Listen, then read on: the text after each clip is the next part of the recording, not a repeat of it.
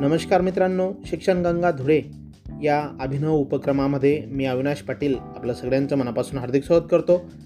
आज आपण parts of speech शब्दांच्या जातीमधला जो सातवा महत्त्वाचा प्रकार आहे कंजंक्शन्स त्या संदर्भात जाणून घेणार आहोत.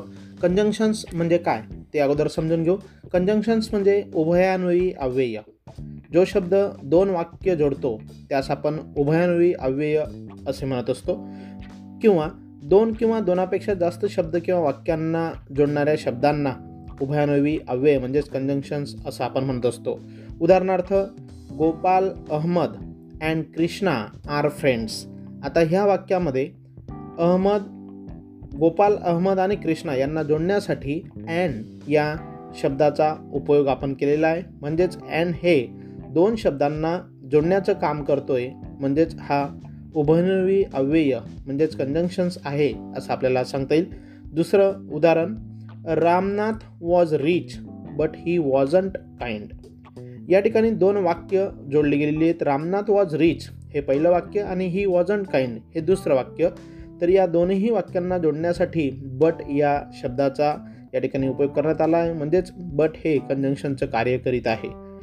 तिसरं महत्त्वाचं उदाहरण Nachiket stood first because he work hard या ठिकाणी सुद्धा नचिकेत स्टूड फर्स्ट हे पहिलं वा विधान आहे पहिलं वाक्य आहे आणि ही वर्क हार्ड हे दुसरं वाक्य आहे.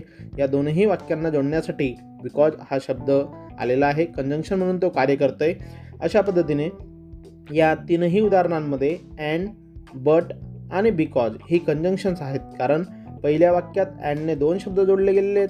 दुसऱ्या वाक्यामध्ये व तिसऱ्या वाक्यामध्ये बट आणि बिकॉजने दोन वाक्य जोडले गेलेले आहेत. या ठिकाणी आणखी काही उभानुवी अव्यय आपण पाहणार आहोत जी जी आपण आता या उदाहरणांमध्ये पाहिली. अँड म्हणजेच आणि त्याच्यानंतर ॲज हे सुद्धा कंजंक्शन म्हणून येत असतं. जसे ॲज इफ जरी बट पण टील पर्यंत सिन्सपासून इल्स सुद्धा बोथ दोघेही दॅट की व्हेन जेव्हा हेन्स म्हणून इफ जर दो जरी अल्दो जरी दॅनपेक्षा बिकॉज कारण इवन इफ जरीसुद्धा हुम की ज्याला हुज की ज्याचा किंवा की जीचा अदरवाईज नाही तर सो दॅट की जेणेकरून अनलेस जर नाही तर ॲज वेल ॲज त्या इतकेच. आयदर ऑर दोनपैकी एक नेवर्थलेस असे असले तरी नायदर नॉर हेही नाही तेही नाही. नॉट ओन्ली बट ऑल्सो नुसते हेच नाही तर ते सुद्धा. तर अशा प्रकारचे हे कंजंक्शन्स आपण या ठिकाणी वेगवेगळ्या प्रकारचे कंजंक्शन्स आपण पाहिले आहेत पुन्हा एकदा आपण कंजंक्शनची व्याख्या समजून घेणार आहोत. दोन शब्द किंवा दोन वाक्य जोडण्यासाठी जो शब्द वापरला जातो त्याला आपण उभयानुवी अव्यय असं म्हणत असतो. त्यालाच आपण कंजंक्शन्स असं म्हणत असतो. मला वाटतं या ऑडिओ क्लिपवरून कंजंक्शन्स म्हणजे नेमकं काय? पार्ट्स ऑफ स्पीचमधील हा सातवा महत्त्वाचा प्रकार उभयानुवी अव्ययासंदर्भातला आपल्याला समजला असेल असं मी या ठिकाणी असं मला वाटतं. आणि या ठिकाणी आता आज आपण थांबणार आहोत क्रमशः पुढच्या याच्यामध्ये शेवटचा पार्ट्स ऑफ स्पीच आपण उद्या पाहणार आहोत. तोपर्यंत धन्यवाद.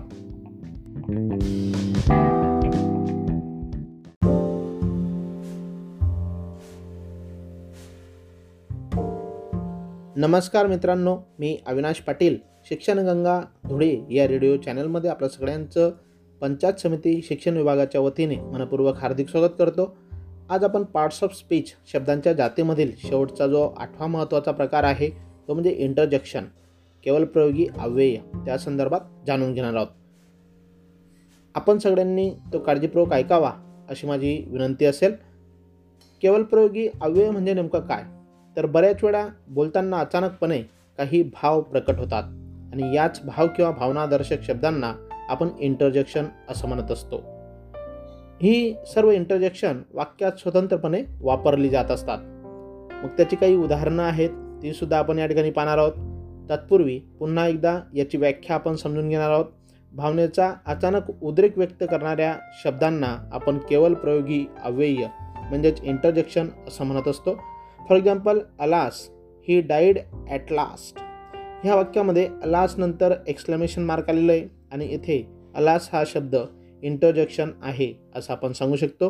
याच्यासाठी महत्त्वाची टीप या ठिकाणी आपल्याला अशी सांगता येईल का आपल्या मनातील हर्ष खेद विस्मय तिरस्कार शोक क्रोध भीती इत्यादी विकार व्यक्त करण्यासाठी इंटरजेक्शन्स वापरत असतात. काही इंटरजेक्शन्स उदाहरणार्थ हुर्र ओ ओ आह आऊच हेल ॲटसेट्रा तर ही आपल्याला इंटरजेक्शनची उदाहरणं या ठिकाणी सांगता येतील. अशी या या इंटरजेक्शनचा वाक्यांमध्ये उपयोग आपल्याला झालेला दिसतो. याच्यामध्ये अजून ई वेल डन ब्राहो आणि हॅलो हे सुद्धा वाव अशा प्रकारचे अनेक उदाहरणं आपल्याला सांगता येतील. केवळ प्रयोगी अव्ययांची आणि यांचा उपयोग त्या ठिकाणी हर्ष खेद विस्मय किंवा तिरस्कार शोक क्रोध किंवा भीती इत्यादी मनातील विकार व्यक्त करण्यासाठी यांचा उपयोग होत असतो. म्हणजेच बोलताना अचानकपणे काही भाव प्रकट करण्यासाठी यांचा उपयोग भावनादर्शक शब्दांचा उपयोग करून आपण त्या भावना व्यक्त करत असतो. यालाच आपण केवळ प्रयोगी अव्यय असं म्हणत असतो. त्यालाच इंग्रजीमध्ये इंटरजेक्शन्स असं म्हणतात. तर अशा पद्धतीने आज आपण या ठिकाणी पार्ट्स ऑफ स्पीचमधला शेवटचा जो महत्त्वाचा मुद्दा होता इंटरजेक्शन केवळ प्रयोगी अव्यय त्याबद्दल या ठिकाणी आपण जाणून घेतलेलं आहे. या ठिकाणी आपण इथेच थांबणार आहोत. यानंतर पुढील महत्त्वाच्या घटकाकडे क्रमशः वळणार आहोत. धन्यवाद.